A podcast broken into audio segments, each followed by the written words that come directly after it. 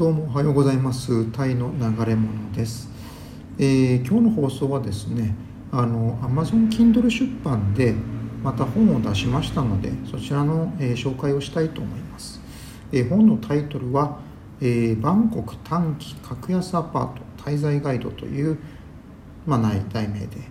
え、っとですねこちらはまあ興味ある方はあの概要欄の方にリンクを貼っておきますのでそちらの方をチェックしていただければと思います。えーまあ、どういった本であるかというと、まあ、あタイでですねバンコクであの長期滞在したいという方であるとか、まあ、ちょっとあの 1, 1ヶ月2ヶ月暮らしたいなとかいろいろニーズはあるかと思うんですけれどもまあその中でもあの1ヶ月2ヶ月えー、短期でアパートを借りたいっていう時になかなかいいアパートがなかったりするわけですね。えー、というのはあの4ヶ月以上とか半年、えー、以上、え、長期でアパートを借りるという場合はもう簡単にアパートが見つかります。でその代わりあの最低利用期間あの縛りというのがあったりとか、えー、ディポジット前払い金、えー、預け金などをですねたくさん払わないといけなかったりとかっていうことがあります。えー、そんなわけで、えー、例えばでこれでですね1万バーツ以下の、まあ、格安のアパートとなるとあのさらにもう選択肢が、えー、まあ、なくなってきてですね、うん、でえーまあ、そういった格安のアパートで、えー、例えばあと預け金1ヶ月前払い1ヶ月みたいなあのあんまりその負担が少なく、えー、住むようなアパートでは少ないわけですね。で、えー、この本ではあの、まあ、私が実際にオンヌットで泊まったあアパートの具体例を挙げながらあとその紹介をしたいな。でそれでですねえっとまあ私が住んだところはあオンヌットなんですけど、まあ、家賃が8500バーツですね。でえっと、詳しいことは本の中にも書いたんですけれどもまあそれでえっとあ最初に必要な金額っていうのもかなり抑えられてで、えー、そうですね。えー、最低利用期間が1ヶ月なので、まあ、1ヶ月後には退、えー、出できるということですね。で、えー、っと、そうですね、アパートのほか、そうですね、あと細かいことを挙げますと、あの例えば、あのそうやってまあ、例えばカバン一つでですね、あのバンコクにやってきて、で、ちょっと少し長期滞在したいという時には、まあホテルに暮らすのであればもうすでにベッドにあのシーツとか枕布団類というのは備わっているのがもう普通だと思うんですけどこういったアパートに住む場合というのはあのそういった備品類が一切ついてない時もあると、うん、なので場合によっては自分でそういったものを買い足さないといけないようなこともあると。で私が住んだアパートというのはもうそういうのがすでについてました。でえー、っとあと1ヶ月に1回だけ無料であの掃除をしますよというそういったサービスもあって、うん、まああそれ以上は1回500バーツということでしたけどね、うん、でえー、っとそうそうですね。まああそのようなあ感じですね。アパートに関しては。で、えー、このアパート以外の話になりますと、まあ、例えばオンヌットっていう街のですねあのいろんなカフェとかあの食堂レストランの類というのを、えー、話をしてます。でやっぱり生活の中心になるのはですねおそらく、えーと、BTS のオンヌット駅前、えー、にある、まあ、テストテスコロータスとかであとセンチュリーとかまああロータスの方は私あんま使わなかったんですけどね。であのー、やっぱりそうだな。安くてありがたいのはあのビッグシーがあのオヌトロード沿いにあって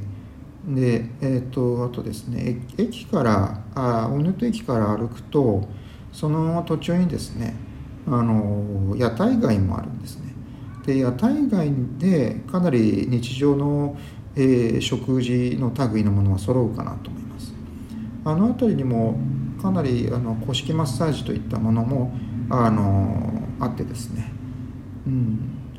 まあそうですね。あとはフルーツジュースの屋台とかいろいろそんなかそんな感じですかね。うん。でえっ、とその屋台街があって屋台街を抜けるとビッグシーがあってですね。でビッグシーの、えーと、オンヌットロードをはす、えー、挟んだ反対側のところに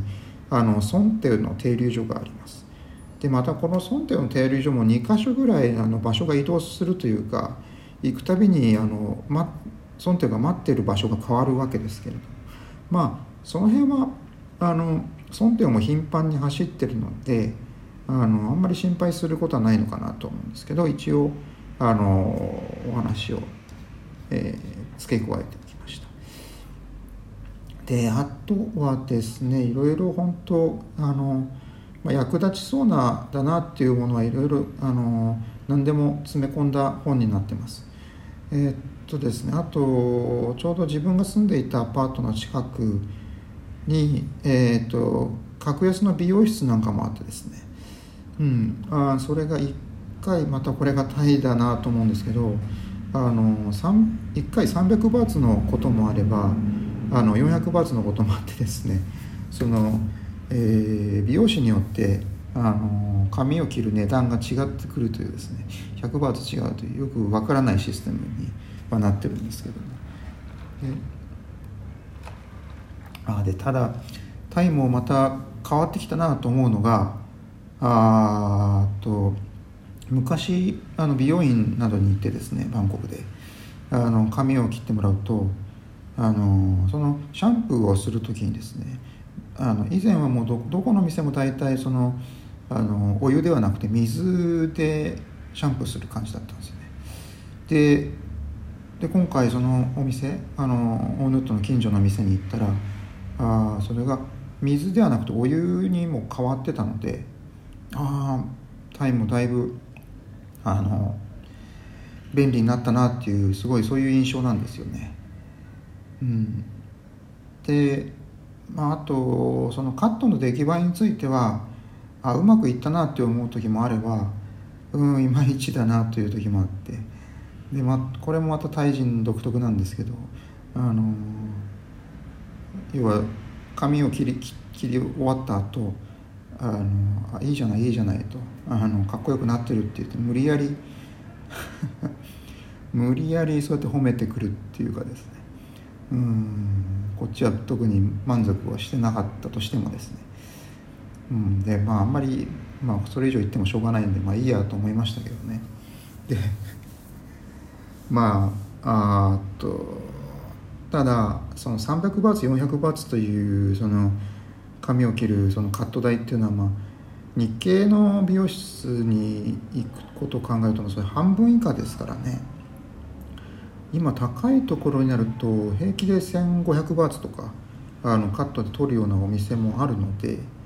あのそれを考えると、まあ、いかにまあローカルの安いお店を見つけてあのそこで済ませるかというのがすごい大事になってくるかと思いますね。うんでまあ、あとはですねあのやっぱりタイなことなんであの短期滞在といっても、まあ、もう1ヶ月暮らしたいなとかビザなしで入ってその時にあの30日の延長をしたりとかですねいうこともありますしでえー、っとあとはまああ近くのですねあのお寺巡りの話とかですねそういったようなことも載せてます。まああのまあ、暮らすように旅するというかあのそんなようなコンセプトであの書いた本です。で、えーまあ、具体例をたくさん載せてるのであの、まあ、これからタイに行きたいなバンコクでちょっと暮らしてみたいなっていう人に、まあ、あのシミュレーションをあのしてもらうあの材料にもなるのかなと思います。ではあの今日は以上です。さようなら。